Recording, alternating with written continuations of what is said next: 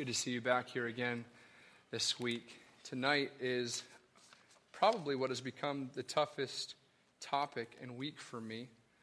Um, you know, I think of vocation, I think of abortion, the sanctity of life, dating, marriage. We've done entertainment, money. But the topic of divorce and remarriage uh, is probably one of the most sensitive discussions that you can find among both believers and non believers, probably because uh, it impacts everybody. So I think if we were all to stop and think about um, our lives and our circle of friends and family, maybe we don't have to go beyond ourselves to see people who have been a part of divorce or remarriage. Maybe uh, you go to your immediate family, maybe you go to extended family or friends, but the reality is we all probably know and have experienced what can happen as a result of a divorce and remarriage. So it's, it's tough, it's a sensitive subject, and it involves all kinds of unique situations and extremes. Uh, no one divorce is really the same, although arguably it all comes from the same type of wicked heart. Um, godly men and women have been split on parts of the issues of marriage and or divorce and remarriage for over 2,000 years. This is not something that's a new discussion today. They've been dealing with it ever since the Jews, uh, all the way back in Moses' time. Many men and women in our own church have been divorced and have, and many have been remarried. There tends to be so many intense circumstances too that comes along with divorce specifically that would cause us to want to continue to move the lines of what we believe is acceptable and unacceptable when it comes to divorce. Uh, if you think about it honestly and subjectively, people are selfish and man centered, and this tends to be the cause of many uh, divorces as well at some point in, in the marriage. Um, it's easy to be offended with this subject. So I, I'm asking for your grace towards me tonight, especially if I say something that you may not agree with. Um, and I'm also asking you to maybe be sensitive to whether or not what you believed or thought about this subject has been biblical. Uh, and, and I don't say that in any kind of arrogant way. My mind has changed on this subject. It's actually changed a couple times. Um, but it's, it's changed a couple times not because of study or seeking counsel. It's changed because of circumstances in my life, of where I've been influenced by it or I've been surrounded by people I really care for. And so I've wanted to kind of change my views or become more strict or become uh, less strict or, or whatever. Uh, I do believe. I, I've actually been studying for this week for probably about five months.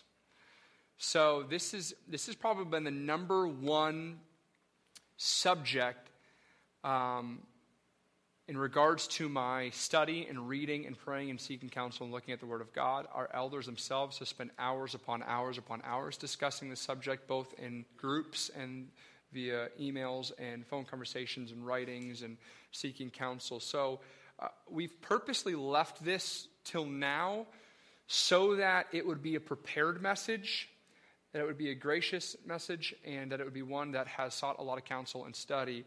But we've also waited for it to be at the end of our marriage three week series of cultivating biblical word of, of marriage because um, we, we thought it was important that you understood what the Bible says about marriage, and that would then transform how you view uh, uh, seeking and pursuing marriage.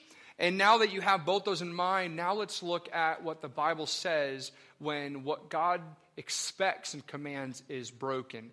And how do we as believers live, think, and act in regards to that. So I want to be very clear tonight. I do have my own bias. like anytime anybody will speak about any subject, you're going to have your own bias. Um, there will probably be times tonight where you sense my own convictions coming out. I will make it abundantly clear at the end of the evening where I stand, uh, just so you are, are clear with that.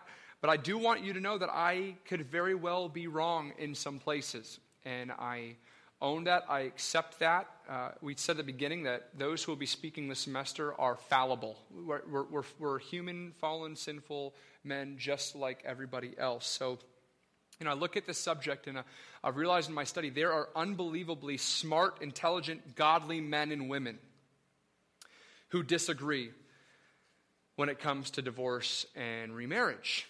Uh, you know, I think of two of the strongest influences in my own study over the last few years. I look at like a John MacArthur. Uh, John MacArthur allows and what he would call biblical exceptions for being divorced and remarrying. You've got John Piper, um, who says no, never. Um, and you can't even be remarried. Uh, you've got all kinds of people who fall in both of those places. And, you know, this goes all the way back to Origen has some, if you remember when we talked about church history, Origen, the first uh, four centuries, the patristic period, he had a lot of thoughts and discussions about divorce and remarriage. The, the Jews in the first century, how this translated into the nation. So there, there's a lot that, that has been discussed about this. So because of this, uh, and because more than likely many of us are coming in tonight with our own presuppositions about the subject, our own experiences, and our own bias, what I want to do is I want to look at this subject from a few different angles. And I want to start and end in specific ways. I want to begin this evening with what the Bible says, just subjectively. I'm not going to interject my thoughts um, or, or preach them. We're just going to read the text and we're going to ask ourselves does this text uh, allow for divorce or remarriage? Yes or no? And we will put these three texts in. Um, in columns. What I'm going to hand out to you this evening at the end, you've got a two page handout tonight that you're taking home with you. Oh, yeah.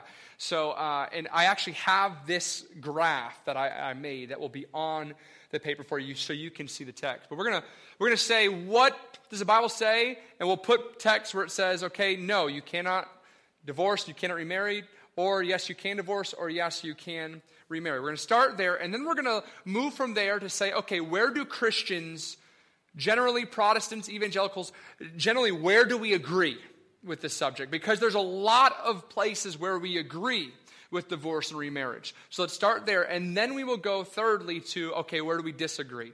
Where, where's the discussion? Is there an allowance for divorce? If there is, and people believe that, obviously, what are the reasons? Some say two, some say four, some say four is in the two.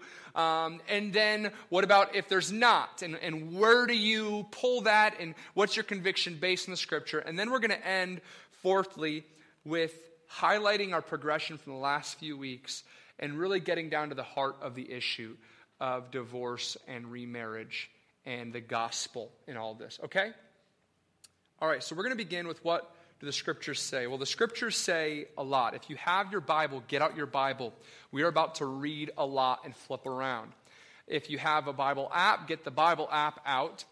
Um, I also, for time's sake, we're going to flip and read quickly. So if you're a good flipper, awesome. If it takes you a while, uh, get there when you can, or you can maybe just listen. Again, I will give you all of these passages. If you have a Bible app, you should have no problem. Flippity flip, flip, flip, okay? The Bible says a lot about divorce and remarriage. Um, we're going to actually put all of these verses on the screen, and we're going to give reasons for divorce and remarriage, divorce and remarriage. Okay, so uh, is Melissa back there? No? Yes? Heather. Hi, Heather. Can you hit that slide for me? All right, now, this is not very appealing to the eye, okay? On, on your take home, you'll see this. It's but it's difficult to put that up here and be able to have all the scriptures, etc. So I have white, I have yellow, I have pinkish, however you want to uh, look at that. So don't judge me by how that slide looks, but this will at least allow you to do it. If you are blind and you can't see all the small ink, uh, then don't worry, I will. I'll read it for you. All right, we're going to look at Matthew chapter 19 first. Let's turn to Matthew chapter 19, and we're going to read verses 3 through 9. And Pharisees came up to him, Jesus, and tested him by asking, Is it lawful to divorce one's wife, note this, for any cause?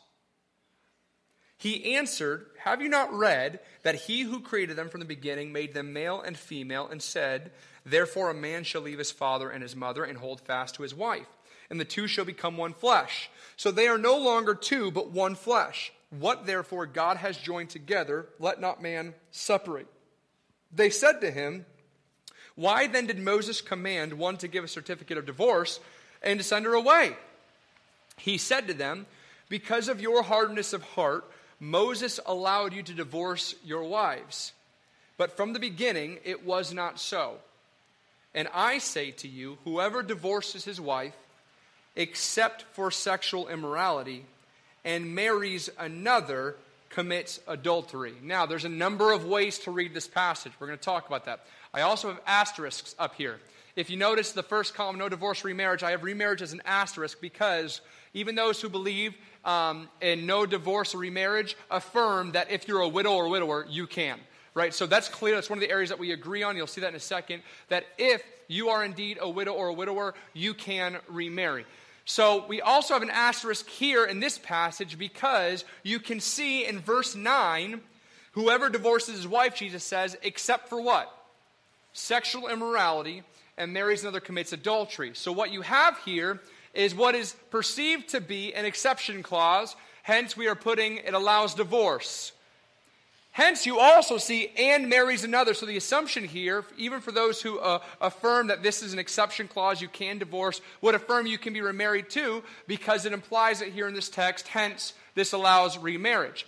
But I also have it in the no divorce and no remarriage because those who hold to the view that you cannot biblically um, look at this passage in a very specific context, which we will as well, and we'll talk about that when we get there. All right, I said we're just going to be subjective here. Let's go to Malachi chapter 2, verse 14. Malachi. This might be the first time we've read from Malachi at Refuge. Verse 14. But you say, why does he not? Oh, I'm sorry, we're going to read, uh, yeah, 14 through 16. Because the Lord was witness between you and the wife of your youth, to whom you have been faithless, though she is your companion and your wife by covenant by the way, just so you know, what was happening is these Jewish men were growing old with their wives. The wives are going out of childbearing years and were not gratifying these men sexually as much as they would have liked anymore. So what they were doing is leaving their wives and going for younger women for childbearing and for sexual satisfaction. Verse 15 Did he not make them one with a portion of the Spirit in their union? And what was the one God seeking? Godly offspring. So guard yourselves in your spirit, and let none of you be faithless to the wife of your youth. For the man who does not love his wife but divorces her, says the Lord, the God of Israel, covers his garment with violence, says the Lord of hosts. So guard yourselves in your spirit and do not be faithless. Therefore, we have, okay, this, this shows us there is no really ability to divorce or to remarry. Let's look at 1 Corinthians chapter 7.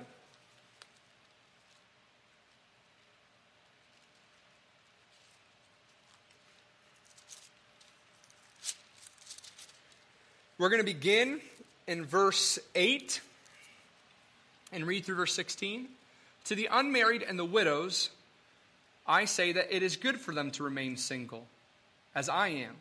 But if they cannot exercise, exercise self control, they should marry, for it is better to marry than to burn with passion. So here we have verse 8 and 9. Let's pause and look at that. This is allowing remarriage, and it's allowing remarriage for whom?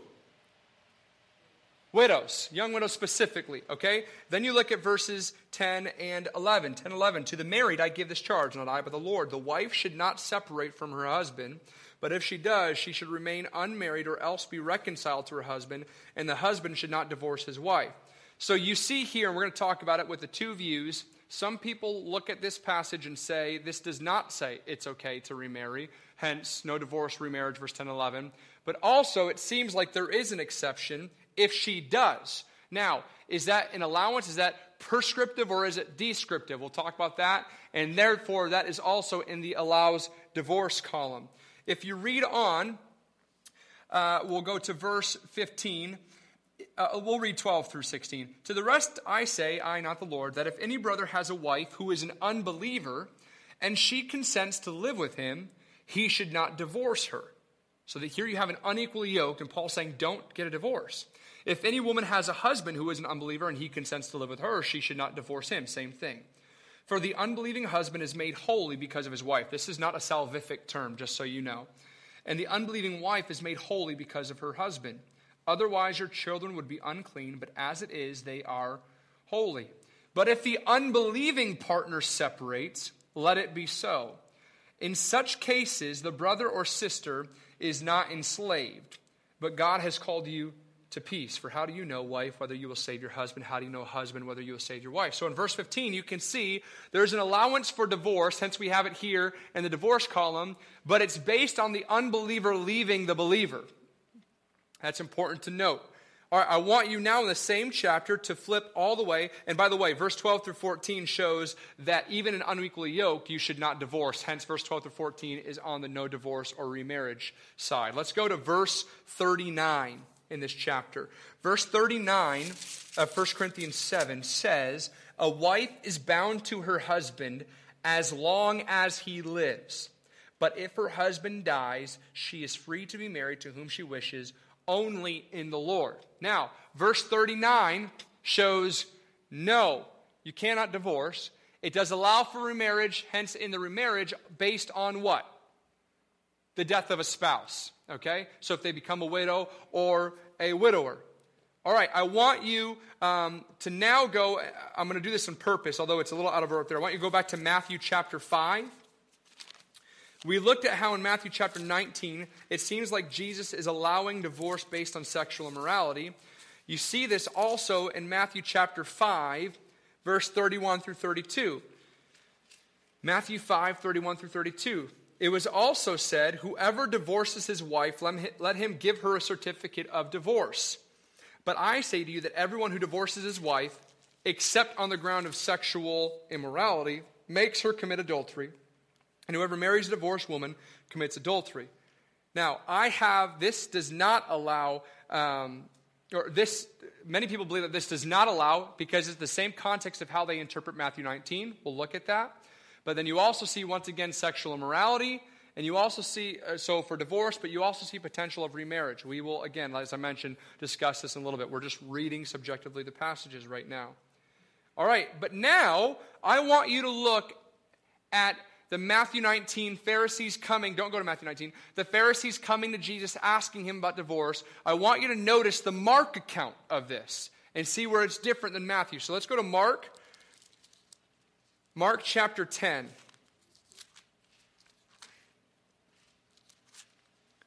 Mark chapter 10, Verses 1 through 9 are pretty much the exact same thing that you're going to find in Matthew 19, but you're going to notice Jesus' response at the end is different.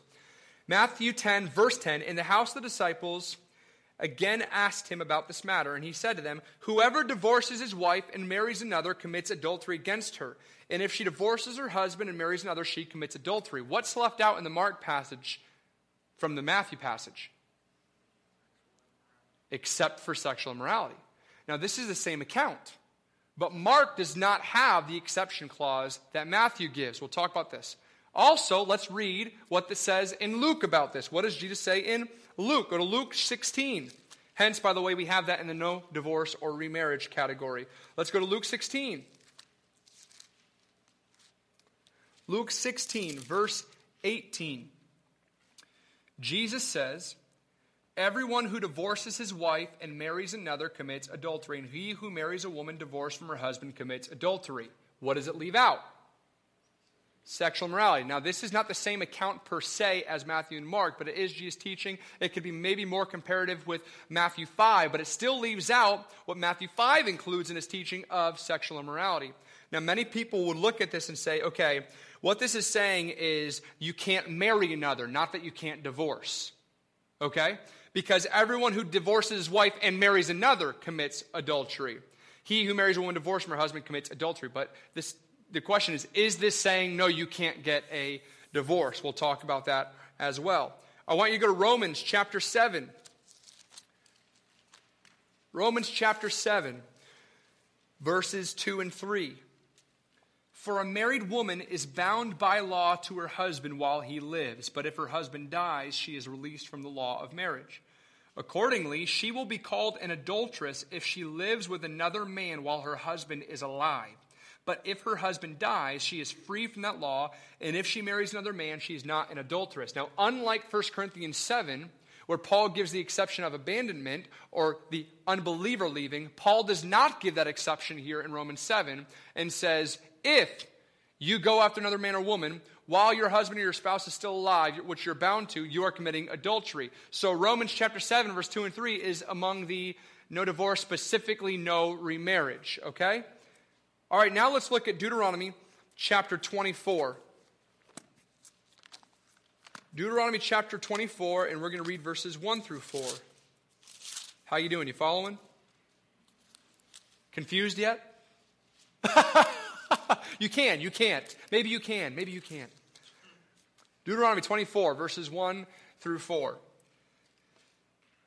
Laws concerning divorce. When a man takes a wife, this is confusing, so you gotta, you gotta stay along. When a man takes a wife and marries her, if then she finds no favor in his eyes because he has found some indecency in her, and he writes to her a certificate of divorce and puts it in her hand and sends her out of his house, and she departs out of his house. Okay, so they've divorced, he sends her out.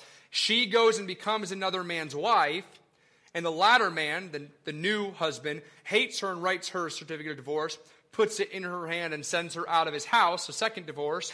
Or if the latter man dies, who took her to be his wife, her former husband who sent her away, the first one, may not take her again to be his wife after she has been defiled, meaning she has engaged in a sexual relation with the latter husband. First husband cannot take her back. For that is an abomination before the Lord. You shall not bring sin upon the land that your God is giving you for an inheritance. Now, I did make a typo because it seems like this allows for divorce in Deuteronomy 24, 1 through 4, but the argument is actually for those who reject uh, biblical accounts of marriage, that this should actually be in no divorce or remarriage as well, because what you see is that this, again, is more descriptive rather than prescriptive. What Moses is doing is saying if there is a do- divorce, not saying you can, if there is, he provides laws and says you should not then remarry back because you'll be falling into adultery. So this isn't a you can do this, but rather if this happens, this is what should happen, and you should not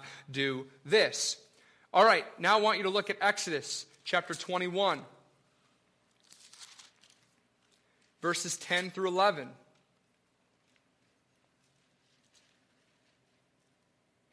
If he takes another wife to himself, he shall not diminish her food, her clothing, or her marital rights. And if he does not do these three things for her, she shall go out for nothing without payment or money. This is where some will say, okay, we have an exception that goes beyond sexual morality and beyond abandonment or desertion. This goes to neglect. So this seems to allow for divorce in the context of not fulfilling the command of taking care of your spouse. We will also talk about this.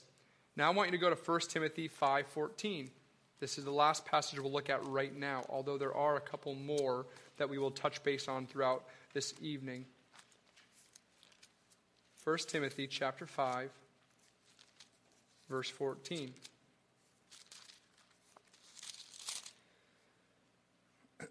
so I would have younger widows marry, bear children, manage their households, and give the adversary no occasion for slander. So Paul exhorts that young widows should remarry. And hence you have in the remarriage. But the context here is if they are what? A widow. Okay. There's one more passage we're going to look at, Deuteronomy 22. We're going to talk about that in a little bit. You'll see that on your take home as well. The whole chapter really is important for us. But what you see here is a lot of wrestling. Would you agree? You can also see why this has been a debate and why godly men and women have landed on both sides for over 2,000 years, really pushing 6,000 years. Um, how are we to interpret these passages? Is there a difference between the Old Testament passages and the New Testament passages? Is it carryover? If what was prescribed or allowed or described in the Old Testament? Is it permissible for now us in the New Covenant? It seems like sometimes Paul and Jesus say yes to divorce and remarriage, and at other times they, Jesus and Paul, say absolutely not. So, which text are we supposed to cling to and pull? Which text are we supposed to uh, define and discern the other passages by? Can we get divorced or can't we get divorced? Divorce? Can we get remarried? Can we not be remarried? We're going to discuss all of that in a few. But before we get to that part, I want to go to our second part tonight, and that is this. Okay. After reading all of that, where do Christians agree? Because reading that does give a lot of area where we can come together and say, okay, it's clear among these that there are invalid grounds for divorce and there are invalid grounds for remarriage. So let's talk about that. So, our second portion where do Christians agree? Well, um, the list I'm about to give you is from Jim Newheiser's book right here, actually, that I'm going to read uh, an excerpt out of here in a little bit. Uh, this is called Marriage, Divorce, and Remarriage. It's one of about well, it's one of a number of books that I read. It's an excellent book. I recommend this highly. It has a bunch of, it's 40 chapters, and the 40 chapters are essentially questions. This has to do with dating, marriage, uh, sex in marriage, birth control, all those types of things, and then divorce and remarriage as well. He's actually the guy who taught your biblical counseling thing, right? Yeah, he's a part, part of that group. I noticed that the notes that you had from that were, were the same guy. So I highly recommend um, this book. I actually disagree with his ultimate conclusion. Um, but I find him to be very helpful, very scholarly, godly, and compassionate with conviction. So, just when it comes to a couple specific things, I, I, I, I, don't affirm completely, but I would highly recommend this to anybody. And anybody going into the pastorate um, or to be an elder or in any kind of ministry that would be influenced by this, this is probably a must buy. So, thanks for the recommendation, Ellen. He says in this book that there are ways that we uh, all agree of invalid grounds for divorce. He said this in the, this counseling session as well. So here's an invalid ground for divorce. Number one, my spouse isn't a Christian. Or I wasn't a Christian when I married my spouse. This is not a valid reason to get a divorce. Uh, the same thing was happening in Corinth in 1 Corinthians 7. We just read it. And Paul commanded them to remain in the marriage if the spouse was willing. Okay? A second invalid ground for divorce. And ironically, apparently, this does happen uh, when people say, well, we weren't married in a church, so it's not a real marriage before God. And that's not the case at all. Covenants before God don't have to be by a Christian minister or in a church. You know, you look at marriage, it's a it's a gift of common grace. Non believers can be married, and that marriage is valid and held to the same standards, though it's impossible to meet those standards apart from the Holy Spirit. Number three, an invalid ground for divorce. I need to get out for the sake of my kids.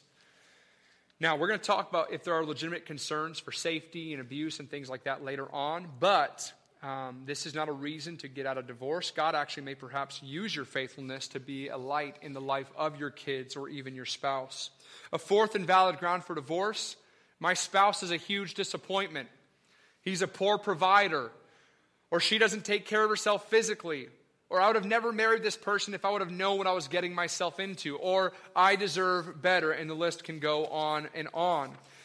The fact is that many believers remain married, not because they think they are getting a great deal out of it, but because they seek to honor God and trust that His way is best.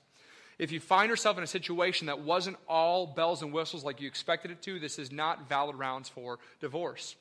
There's agreement widespread among evangelicals of that. Another one, invalid reason number five we are no longer in love. This is not criteria for remaining married. In Scripture, love is not merely a romantic or passionate feeling. Love involves a deliberate commitment to the good of another person for the glory of God. Number six, an invalid reason for divorce. I married the wrong person, or we were too young. Now, it is true, we should indeed confess sin if we came into marriage sinfully or unwisely but we should not compound that sin with more sin. And to think that you missed out on your soulmate or the right one is, as Jim Newheiser says, worldly mysticism with no scriptural foundation. You must then trust in Romans 8:28 and God's sovereignty. Number 7, an invalid ground for divorce. I owe it to myself to be happy. This is probably the leading cause of divorce today, a pursuit of happiness, and it's sadly celebrated among people. This is not something to celebrate. What this does is it changes the answer to the first question of the Westminster Shorter Catechism. The first question the Westminster Shorter Catechism says, What is the chief end of man? The answer is to glorify God and enjoy Him forever. Or Piper will say, glorify God by enjoying Him forever. Uh, the way that people would use grounds for a divorce is I owe it to myself to be happy would answer this question what's the chief end of man? To be happy. And that is a cultural worldview um, that really makes no sense and has no foundation. And really, as we've shown over probably 25 weeks, comes really from uh, an attitude of slavery and blindness. Number eight, an invalid reason for divorce that all would agree with across the board. All my friends and family say I should leave. It is common for worldly friends and family to offer marital advice based on unbiblical reasons. This is a common thing. This does not mean that we should do it. We need to be careful to choose wise, godly counselors. Number ninth, or number nine, uh, a ninth invalid reason for divorce God will forgive me. This is an abuse of grace. It's presuming upon God's grace. Romans 2 warns about this, uh, lest we be judged and store wrath for ourselves on the day of wrath when God's righteous judgment will be revealed. Not to presume upon his kindness and forbearance, but to see that it is to lead us to repentance. Romans 6, Paul says, Shall we continue in sin so that grace may abound? No. In fact, a person who willfully falls into a sin just banking on God's grace, and this is a, a habit, a lifestyle, is actually showing fruit that they do not desire Christ and are not converted. Uh, so that, that's important to understand. God's grace is great, but believers are not to presume upon it or abuse it. There are two other widespread agreements among evangelicals and Protestants. Number one, that the marriage covenant ends with the death of a spouse, thus, the surviving spouse is free to remarry. Uh, everybody agrees with that, that if if um, Abigail and I, if, if I was to die tomorrow, Abigail would be free to marry. She would not be bound by that covenant anymore because I have ceased to exist on this earth. Number two is that those who have do- divorced without proper biblical grounds, however you define that, they sin in their divorce and they sin if they remarry someone else. So if there's unbiblical reasons, so if you look at where people would permit remarriage and divorce, they would base it those who affirm this, they base it on the scripture we talked about, namely sexual immorality, namely uh, abandonment or desertion, namely um, uh, neglect, okay? But they would say outside of that, any reason to divorce is sinful, and therefore to remarry would also be sinful, and adultery as well. Okay, so this is where Christians agree. Now we get to the nitty gritty. Since we've discussed where the bulk of believers agree today, I want to discuss now the areas where Christians disagree. I want to specifically do so by um, showing uh, the main passages that we looked at. Where, where do some Christians allow for divorce, and where do some allow for remarriage? Um, there are two camps typically here. What you have is the permanence view. The permanence view holds this first column. There's no divorce that is acceptable in Scripture. There's no remarriage that is acceptable in Scripture except for death of a spouse, if you're a widow or a widower. This is called permanence. And it's the sense that the one flesh union set by God is permanent. Like Jesus said, therefore, what God has put together, no man separate. Let no man separate. No man can separate, they would argue. That go back to what uh, the perfect will of God is in Genesis chapter 2, that you're joined together. God doesn't. As long as you're living and breathing, you are joined to that person. It's permanent. Permissive is that there is permission to divorce or to remarry based on some biblical exceptions, okay? Makes sense? So these are the two views, and there is some wiggle room within these views, but for the most part, they tend to hold to what we'll discuss. What I want to do is I want to give the exception clauses. All right, the sexual immorality, the abandonment, the neglect. I want to talk about these, talk about why those who uh, permit that you can get a divorce or remarry based on these, why they believe that, how they interpret the text. And then I want to take those same arguments and I want to show you what the permanence view is based on that, okay? So if you look back at Matthew chapter 19, this is the biggest one, where Jesus says in verse 9, all right, and, and by the way, the next like three paragraphs that I read are really chewy. And I tried as well as I possibly could to not make it chewy. I retyped it, I rethought it, and it's just chewy. So, what I'm going to ask is Dear Lord, Spirit, help us to understand, help us to hear and see um, and make sense of this. Okay. Matthew 19, 9, Jesus says, Whoever divorces his wife except for sexual immorality and marries another commits adultery. This goes in line with what you see in Deuteronomy 24. Okay? And if you remember in Deuteronomy 24, this is what Jesus is referring to in Matthew 19.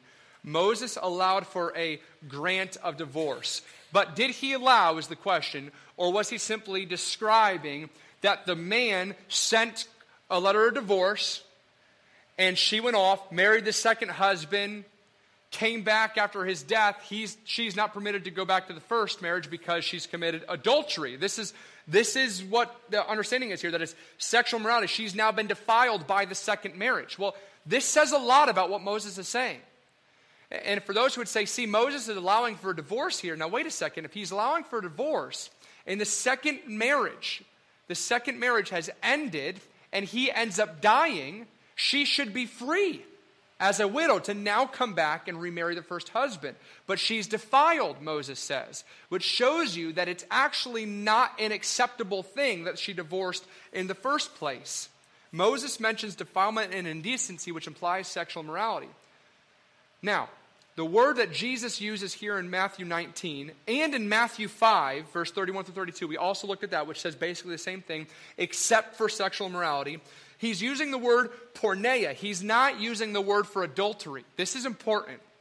He uses the word porneia not for adultery. He uses the word adultery in Matthew 15. So Jesus knows the word. He just didn't use it here. It's the word for sexual morality. Now, he's saying there's ground for divorce based on porneia or sexual morality. This is the bulk of the argument for divorce for those who are the permissive uh, view that Jesus is clearly saying in Matthew 5 and 19. How can you argue it? I mean, how, how can you argue it? Jesus is saying, except in the case of sexual morality. And, and for many people, they go, that's all you need to know because it came out of Jesus' mouth. Like, end of discussion. So, you, whatever Paul says or Moses says, it's fulfilled in Jesus. This is the end of the discussion. But further study is required. Further study is required. There were many people who heard Jesus and did not understand what he was saying. Remember, Jesus often spoke in parables. He often hid things from people. Pharisees had ears and did not hear, eyes and did not see. Even his disciples sometimes did not understand what was actually taking place. So it's important that we further study what Jesus is saying, especially since there seems to be other areas like the Mark account and the Luke account, which Jesus does not say except for sexual immorality. So why do you see this in Matthew? Now, from the permanence view, where they are saying, they would say, Jesus is not allowing for sexual immorality for divorce. You would say, well, how on earth are they getting that? They would note several things.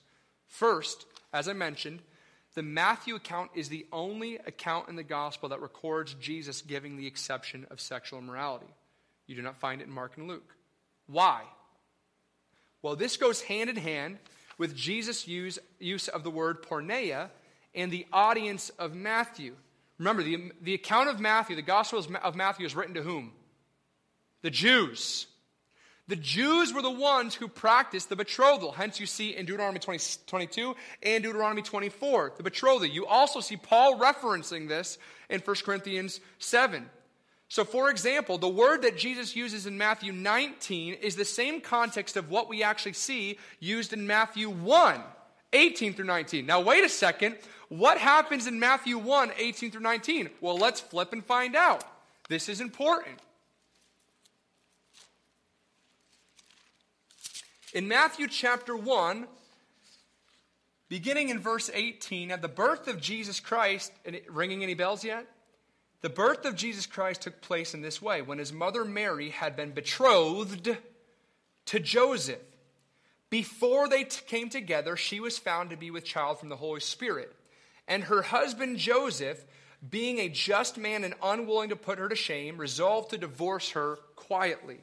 Now, what do we know about this betrothal period of a man and a woman in the Jewish culture? Are they married yet? They are not legally married. It is a betrothal. It is like an engagement. Now, they have come into covenant with one another in the sense that they're being set aside and prepared for marriage. It would be like a way better version of our engagement. But it's crucial. Though they are referenced here as husband and wife, they are they have not come together yet. They have not consummated the marriage. They have not had the appropriate ceremony. And this is important because Joseph wants to divorce her quietly, divorce the betrothal. We'll talk about why you can even divorce an engagement in a second. Because they hadn't been permitted to do so yet. They're not officially married. So all of a sudden he finds out she's pregnant. He assumes from what? Porneia, sexual immorality. So he seeks to divorce her quietly. Now, here is something that is really important for us. This shows us that the Jewish culture understands this sexual immorality and certificate of divorce differently from the rest of the world. Why? Because you could divorce during the betrothal period. Hence, Joseph would have been permitted and allowed to separate from Mary because she broke the covenant before they came in and consummated their marriage and it was official. Now, ironically, the Matthew 1 account of Joseph and Mary is the only account of the sexual morality question and potential of divorce. You don't find it in Mark, Luke, or John. Why is that significant? Because Matthew is also the only time that you see Jesus say, except for sexual immorality, porneia, not adultery, Matthew 15, but porneia, what you find in Matthew chapter 1 between Joseph or between Joseph assuming of Mary. The point here is that those who hold to the permanence view will say there's a very specific reason that Jesus gave this clause in Matthew. Matthew, who is a Jew writing to the Jews, would have shown this because according to Deuteronomy 24 and 22, we'll look at in a second, according to the betrothal period, Joseph and Mary, not yet married, but set apart for each other, being prepared, right, in this covenant, this betrothal union, Joseph would be permitted to leave her because of sexual immorality. We'll see this even more specifically in just a second in Deuteronomy chapter 22. Let's go there now. Deuteronomy chapter 22.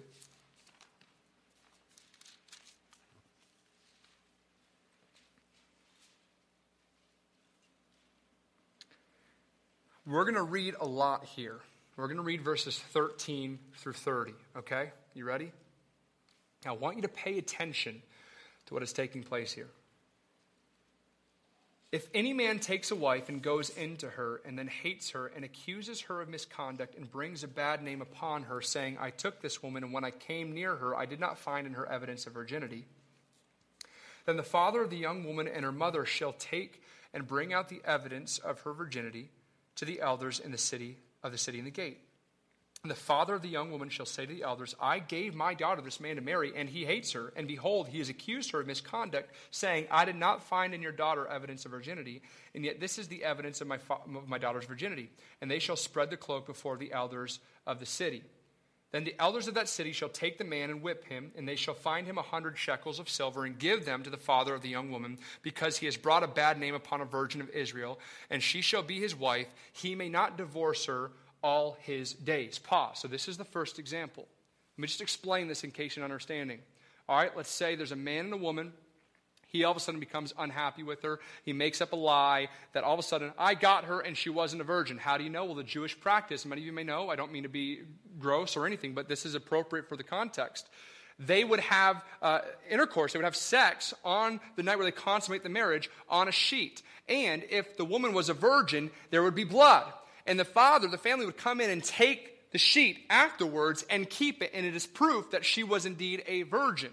And they would hold on to it. Hence, in this case, if they're accused that this woman is sexually immoral or immoral, because you'll find out what the punishment here in a second, they have proof to come and say, Here's the sheet. He's lying. And what happens is, if this happens, if the husband is lying about a wife because he just is making up some rule and wants to be free from her, and I'll show you what that means in a second, and they come and they show, no, she was a marriage. You see, the punishment is that he will have to pay a hundred shekels. He's brought a bad name upon the virgin, and she shall be his wife, and he may not what? He may not divorce her all his days. All right, now here's the second part, verse 20. But if the thing is true, if she was not a virgin, the evidence of virginity was not found in the young woman, then they shall bring out the young woman to the door of her father's house, and the men of her city shall what? Stone her to death with stones because she has done an outrageous thing in Israel by whoring in her father's house. So you shall purge the evil from your midst. Now, this is why the, the husband would want to lie about his wife if he didn't find her pleasing anymore. Because if they found, okay, and somehow he was able to uh, confiscate the evidence that she was a virgin or whatever, and she was found guilty, she's killed, he's now permitted to what? Marry again. Now we have another situation. Verse 22. If a man is found lying with the wife of another man, now we have adultery, both of them shall die.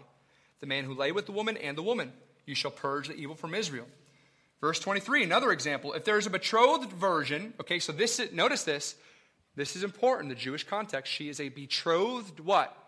Virgin. She is not married yet. This is like Mary. And a man meets her in the city and lies with her, then you shall bring them both out to the gate of that city. You shall stone them to death with stones, the young woman because she did not cry for help, though she was in the city, the man because he violated his neighbor's wife. You shall purge the evil from your midst. In other words, she was not raped because she's in the middle of the city. She's within shouting uh, distance. And if she was being raped, she could cry out, somebody would come to her help, and she would not be executed, essentially. In other words, it's saying she voluntarily was having sex with another man, committing adultery in the sense of she's betrothed to somebody else. Hence, why Joseph wanted to do it quietly as to not shame Mary. Amazing, right? He didn't want her to be stoned. Verse 25, another instance, situation. But if in the open country a man meets a young woman who is betrothed, and the man seizes her and lies with her, then only the man who lay with her shall die. You shall do nothing to the young woman. She has committed no offense punishable by death. For this case is like that of a man attacking and murdering his neighbor, because he met her in the open country, and though the betrothed young woman cried for help, there was no one to rescue her. This would be rape. He dies. She does not. Another example, verse 28. If a man meets a virgin who is not betrothed, now watch this. This is interesting. If a man meets a woman who is, or a virgin who is not betrothed, and seizes her and lies with her, and they are found, then the man who lay with her shall give to the father of the young woman fifty shekels of silver, and she shall be his wife because he has violated her. He may not divorce her all his days. So you have just now claimed her. Now you've got to go pay the dad. You did this wrongly and correctly. There's a fine. You're being punished for not doing it according to the law and expectations, but she's your wife and you may not divorce her all your days. So we see Deuteronomy 22 gives no availability for divorce, but actually shows that sexual immorality is punishable by what? Death. This is important because in the Old Testament, if you were caught in sexual immorality, you died. Thus, when Jesus implies the remarrying, and he brings us up now leading in the new covenant, the implication is you could remarry in the old covenant. Why? Because you are now a widow or a widower. The spouse was killed. You're now free to marry. They were punished. Under the new covenant, guess what doesn't happen? We don't condemn sexual immorality by stoning people in the open square anymore, which means what? You are not a widow or widower. Thus, you are still connected, one flesh, with this person brought into covenant. So the permanence view looks at Matthew 5 and Matthew 19 of Jesus allowing a case for sexual immorality. And they compare this to, well, duh, because it's the Jews. No wonder Mark and Luke don't talk about this. No wonder you see this nowhere else in Scripture. And no wonder he's quoting from Deuteronomy 24 and Deuteronomy 22 because this was the practice of the Jews. Matthew is the Jewish gospel written to the Jews. Matthew chapter 1, verse 18 and 19. You see that Joseph would have been allowed under law to divorce his betrothed almost wife because she committed sexual immorality. Makes sense? Is that making sense?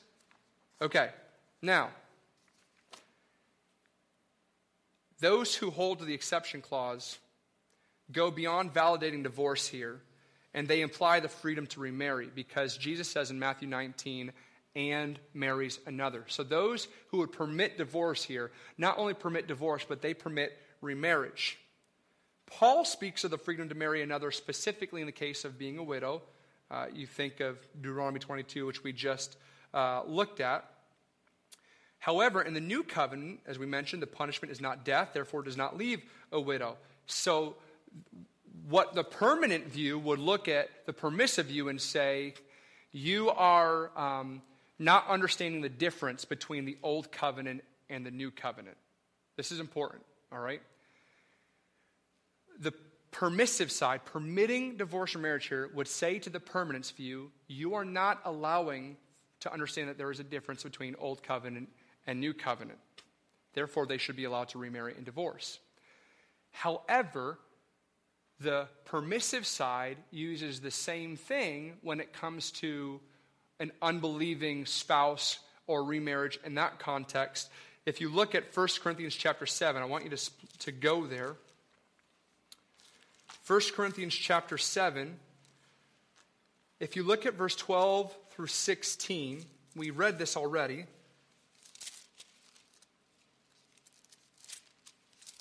First Corinthians 7, 12 through 16. To the rest, I say, I, not the Lord, that if any brother has a wife who is an unbeliever, she consents to live with him, he should not divorce her. If any woman has a, uh, a husband who is an unbeliever, he consent, consents to live with her, she should not divorce him. Okay. Now, they would say, yes, do not dismiss, do not divorce, stay with. But then they see the exception later on in verse 15. If the unbelieving partner separates, let it be so. In such cases, the brother or sister is not enslaved. They go exactly. They can leave. There is permission for divorce, especially among unequally yoked. But they also would affirm that you can stay together. However, if you look in the Old Testament, you don't need to flip there, but you can read there later. I have this in your notes as well. In Ezra chapter 10, there is a command that God gave against Israel who was intermarried with people outside of the Jewish faith.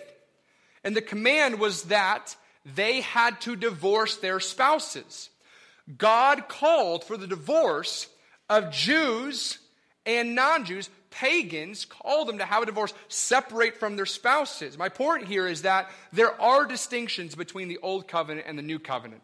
And you have to understand that. You have to, on both sides, on the permissive side and on the permanent side, be willing to say there are clearly differences between the old covenant and the new covenant. For example, we worship today differently than they worshiped in the Old Covenant. That's one example. It doesn't mean that the Old Testament is no longer important or no longer in play or that we don't have to obey the Ten Commandments or that we don't have to come before the Lord in the same way and same heart of worship. It's not saying any of that. It's not saying the New Covenant is the only thing that we should study and read. What it is showing is that the two work together ultimately to point to Christ and Christ has fulfilled it. Now, the only other exception that we see in Scripture that enables you to divorce your spouse is that of abandonment. And for this, we, we stay here in 1 Corinthians 7. We just read verse 12 and we looked at verse 15. And what you find here is that Paul seems to permit divorce in cases of abandonment or desertion. One of the spouses leaves. All right?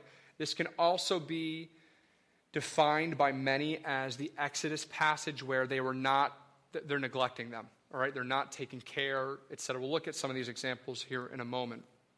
But I want you to look at verse 12.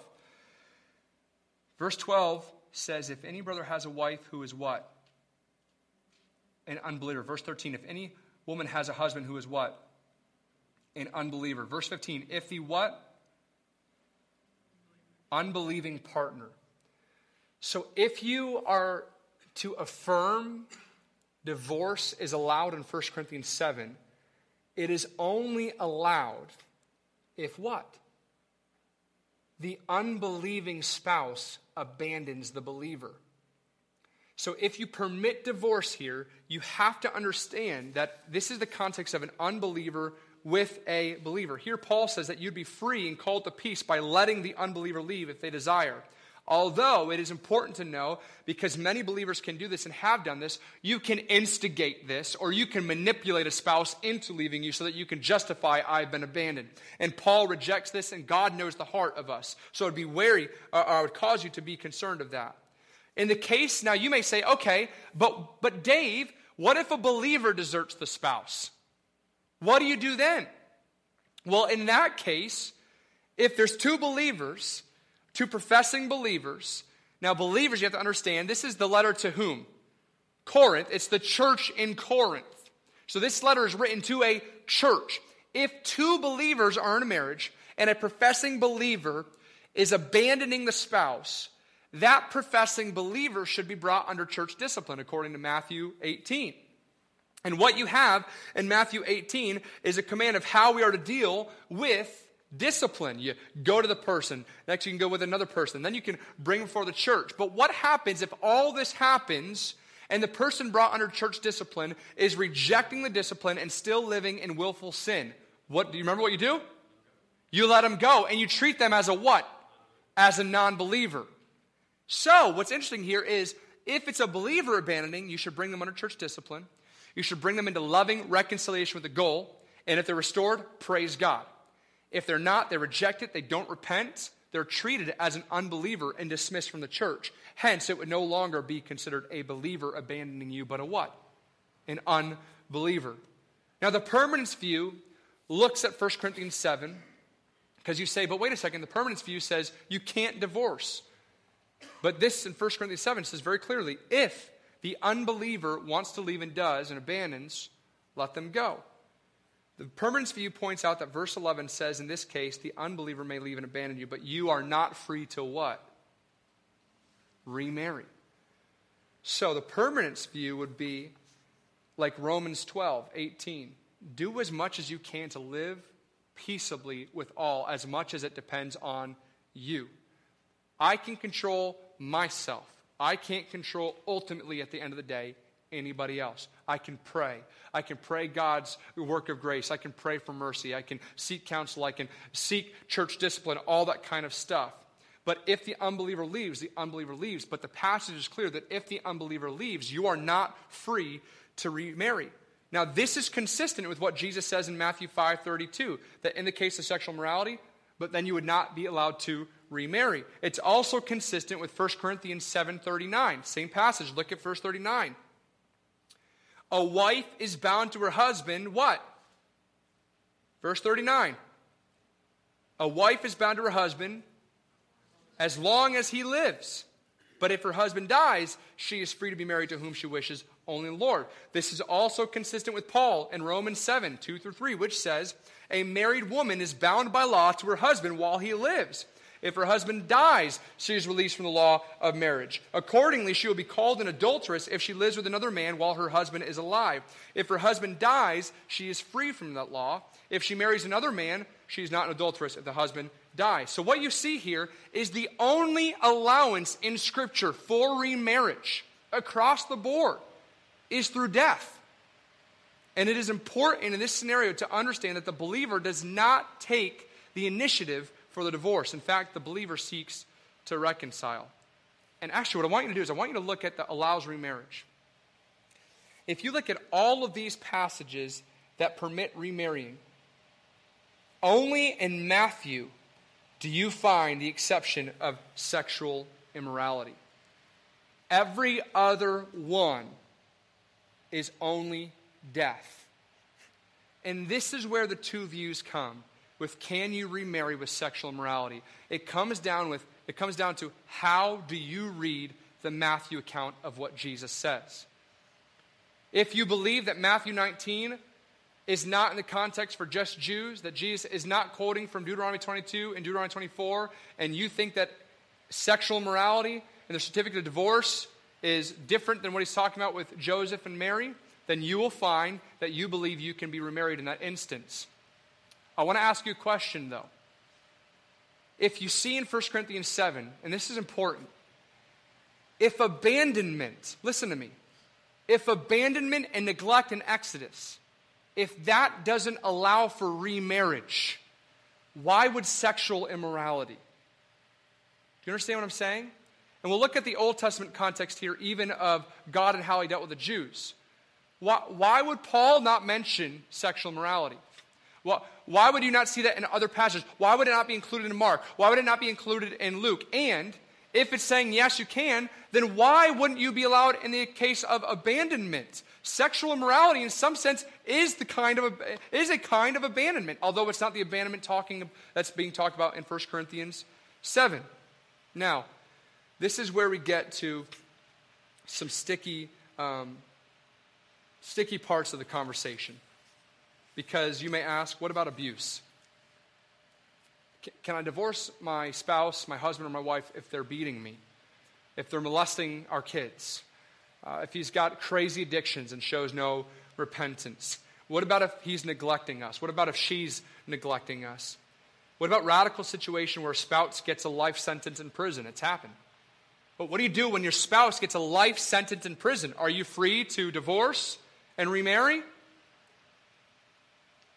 So, this is where we come to our final section for the night, where I want to discuss the heart of the issue. And I want to give you some clarification on where I stand and what I think this means for us. And I want to be very cautious, I want to be very careful. There's no doubt um, there are some here who have divorced or remarried. And you may wonder, am I living in adultery? You may wonder, should I divorce and reconcile with my first spouse? And the answer that I would give you is no. That you are really in a marriage contract. And to end what you are part of right now uh, would be sin. Um, and, and God's grace and His mercy in the gospel has covered your first sin, which was sin, okay?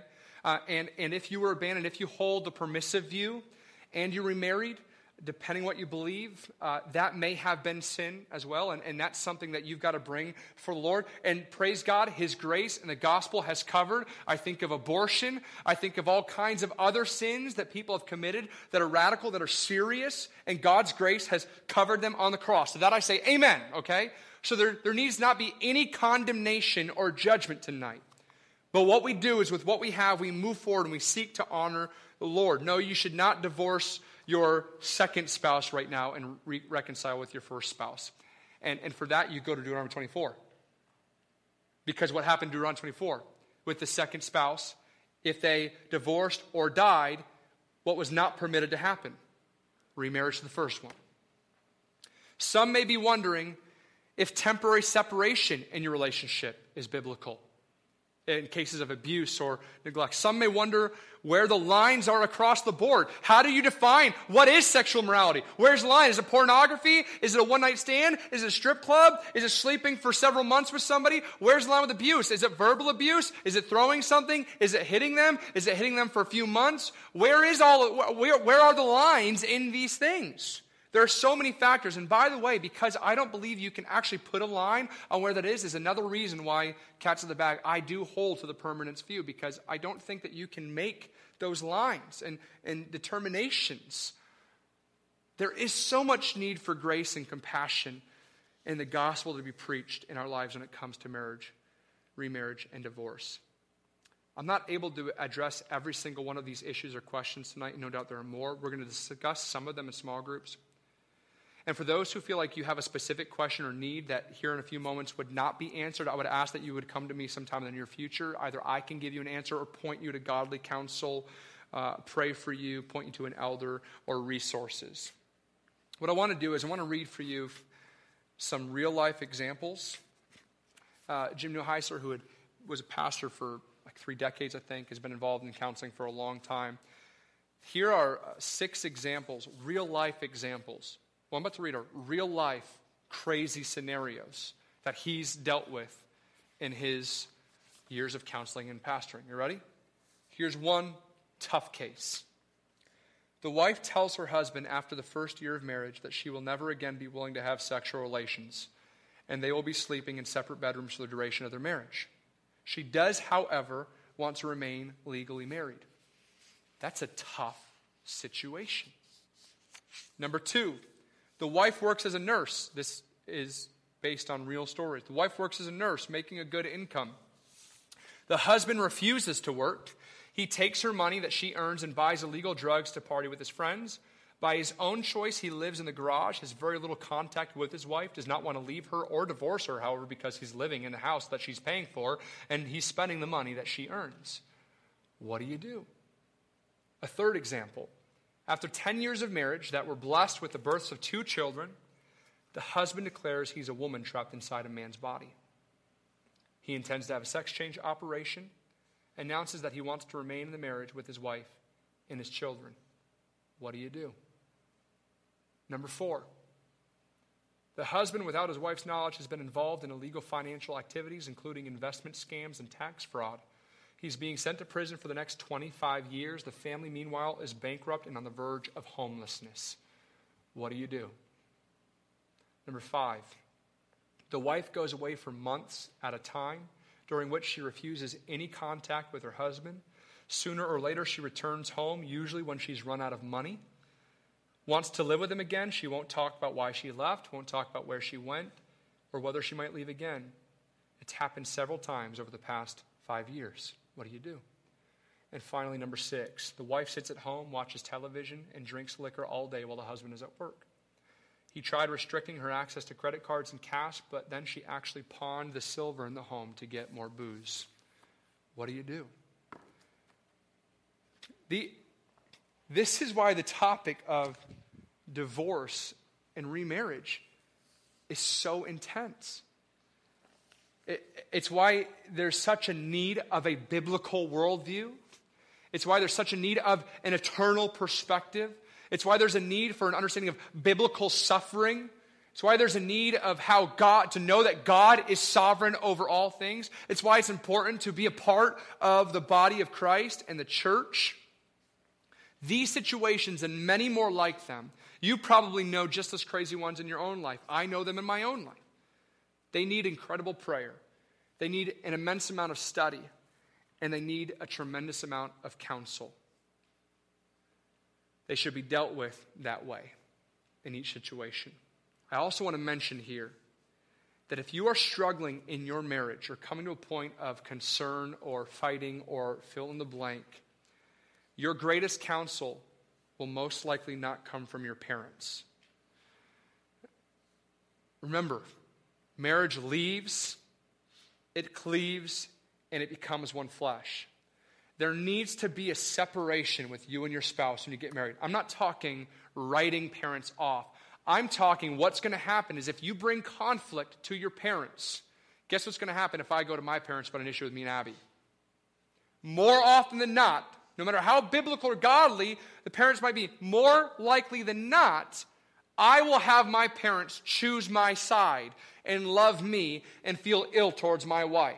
Same thing if Abby were to go to the Osgoods. As godly as your parents may be, they will often be biased and blurred by emotion and their desires for you. They will more often than not pin you against your spouse. And this is especially in the case of intense situations. And what happens is that many people will affirm that divorce is wrong until it affects them personally or people with whom they are close.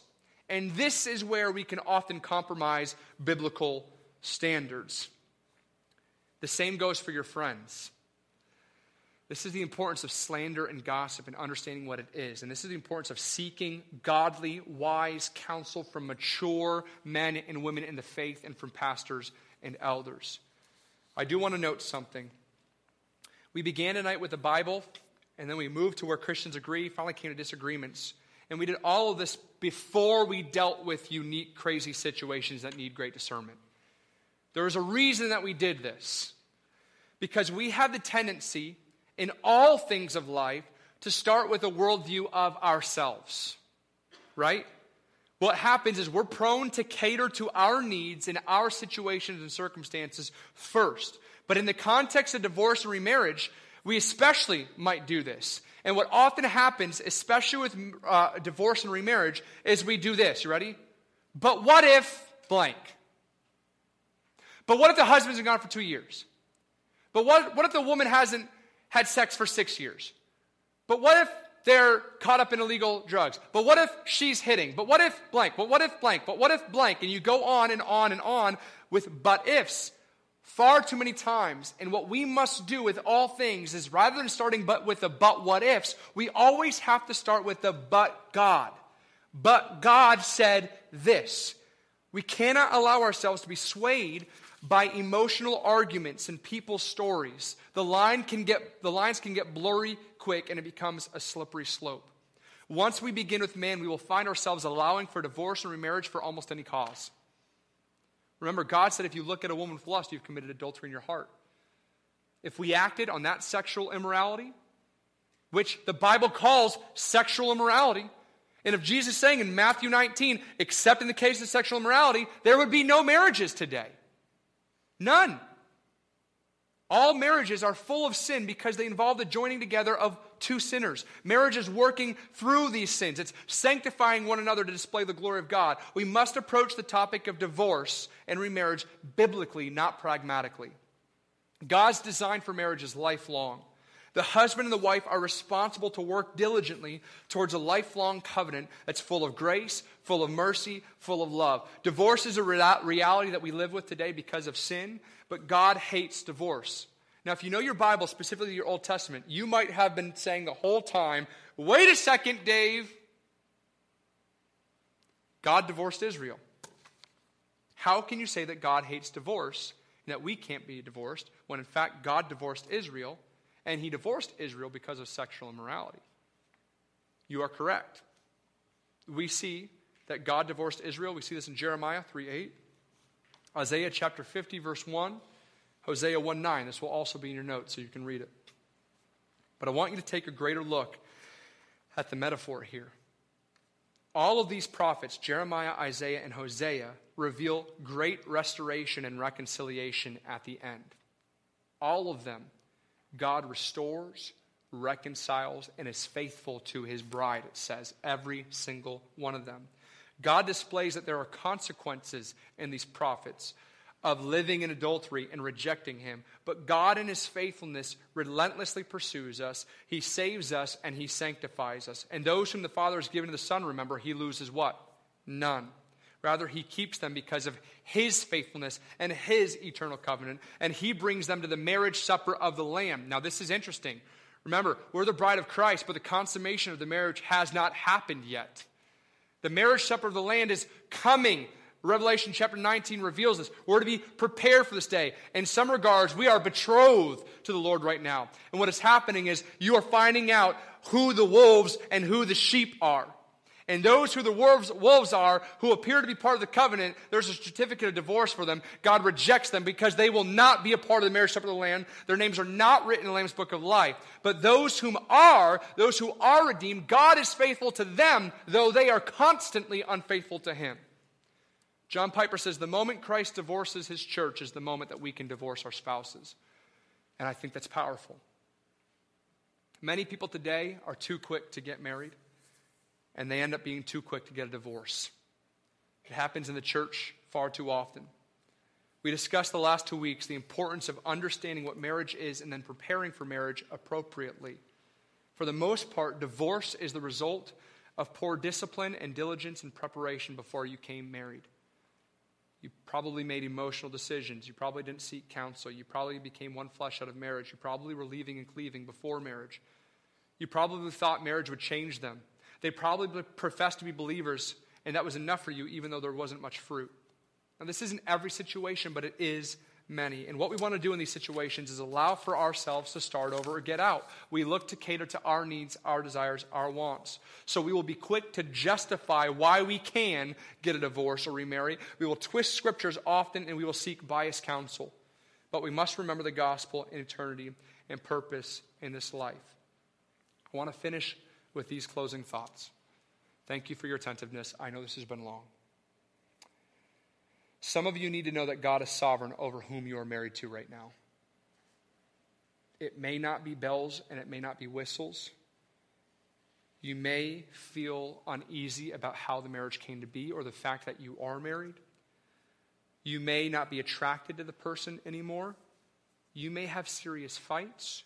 You may have different worldviews. You may see things differently. You may be unequally yoked, but these are not grounds for divorce you need to know God is sovereign over your marriage. And your chief end is to glorify God and enjoy Him forever. This means, listen to me, this means God has called some people to hard marriages. Some of you will flat out be called to hard marriages. And you remember that the purpose of marriage is to display the glory of God. And a tough marriage is able to show unique parts of God's glory and character in a way that a perfect marriage cannot.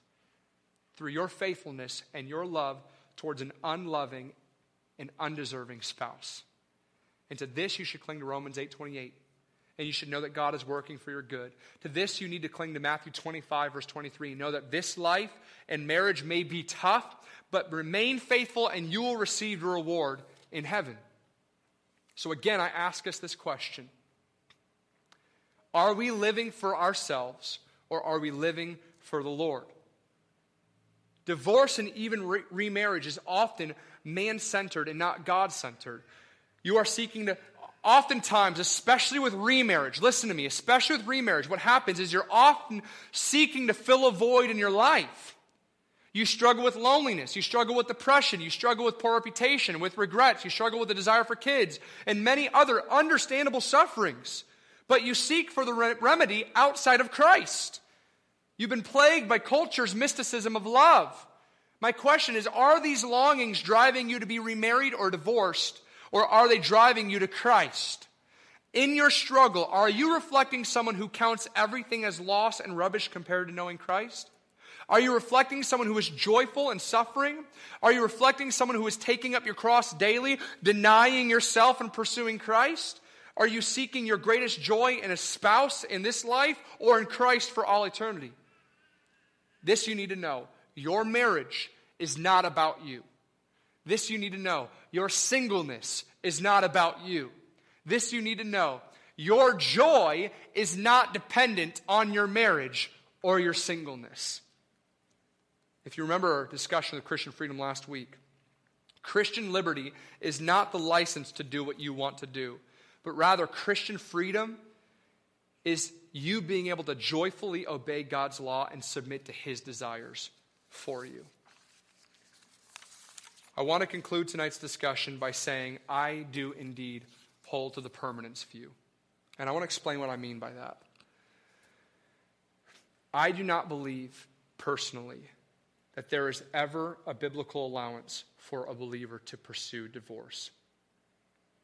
I, I worded that carefully. I do not believe there is ever biblical allowance for a believer to pursue a divorce. In cases of serious harm and abuse, lack of provision, and things of the like, the church should step in immediately and be the church and be the elders and be the pastors and be brothers and sisters in Christ. This could mean provide housing, it could mean provide counseling, it could mean providing finances or food or anything that may be needed. Here we should also pray and fast for reconciliation. Now, if an unbeliever divorces a believing spouse, there is only so much the believer can do. And I go back to sexual immorality. We have been immoral and adulterous towards God and He's faithful to us. And our marriage is to reflect Christ in the church. I reject divorce because of sexual immorality. If an unbeliever divorces a believing spouse, I do believe Romans 12, 18, there is only so much the believer could do. If possible, so far as it depends on you, live peaceably with all. But I do believe that that person who has been abandoned or deserted does not have the biblical allowance to remarry unless their previous spouse has died. This is not the popular view. I'm aware of that. I know the difficulties that come with it. I've not always held this standard. I wish I had studied and taken this more seriously 10 years ago when I began my ministry. Because um, I believe that I have been sinful in my, my participation of some marriages as early as 10 years ago. Uh, I've probably been involved in about 20. And I've never been diligent and disciplined. And for that, I think it better right now not to apologize personally because I don't know what that would gain. They're in marriages or they've ended. Um, but I've confessed that to the Lord and I've asked for forgiveness. And I'm grateful that He in His sovereignty has convicted me of these things now. I will say also that our elders at this church are not in unanimous agreement about permanence or permissive. And it is also important for me to communicate, as I did in the beginning, that this is my view. I could be wrong in some areas. There are many who are godly, far more godly than me, far more scholarly than me, that disagree with what I said tonight. And there are devastating practical implications for our views. So I say what I say cautiously, not to impose myself on you. And this is why. Because on one side, I do not want to permit people to do what God forbids and say, sure, you can get married, sure, you can get divorced. Because in that case, if the permanence view is correct, I would be sharing in the responsibility for an adulterous divorce and remarriage. Do you understand? On the flip side, I don't want to forbid people from doing that which God allows. It's tough. So, where I stand is that I need to be firm in my convictions and I need to not sin against my conscience. Romans 14 23, whatever does not proceed from faith is sin. And I'm grateful that I can graciously abstain from certain marriage ceremonies in the future and use this as an opportunity for compassion and the gospel and why. I praise God for the gospel, which has saved all of us alike. We are all adulterers, we are all murderers, we are all thieves, we are all liars, but we've all, in Christ, if we are in Christ, been washed, sanctified, and we will be glorified. So I leave you with 1 Peter chapter 2 verse 16. This is important. Live as people who are free, not using your freedom as a cover up for evil, but living as servants of God. Tonight, when you leave, in just a moment, you're going to receive one of these. I'll have them in the back. In fact, Mike, can you come grab these for me? Oh, perfect. Yeah, Mike Squared. This will be at the back. I encourage you to take this with you. It's a two pager. It overviews the main points, and I also have the scriptures here and I have takeaways, things to remember. My main, my main things I want you to remember tonight are these ending seven bullets. If you are not able to stay for small groups in a moment, I'd encourage you to go through these questions on your own, maybe with somebody else here in your own time. I'd encourage you to pray. Again, if you have questions or thoughts or things that you feel like were not covered that should have been covered, come to me. Let me know. I love you all. I'm grateful for God's grace. I'm grateful that all of these discussions are temporary needs because one day we will be in glory and there will be no need for any of this. That will be a good day. So let's pray. And then those of you can stay for small groups will come on up. Those of you who need to leave can leave.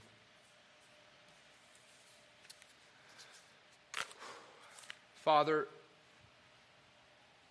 what we need is your truth. Not a Dave Aubrey truth, not a John Piper truth, not a John MacArthur truth, not a John or a Newheiser, Jim Newheiser truth. Not any of our own personal presuppositions and maybe false ways of thinking.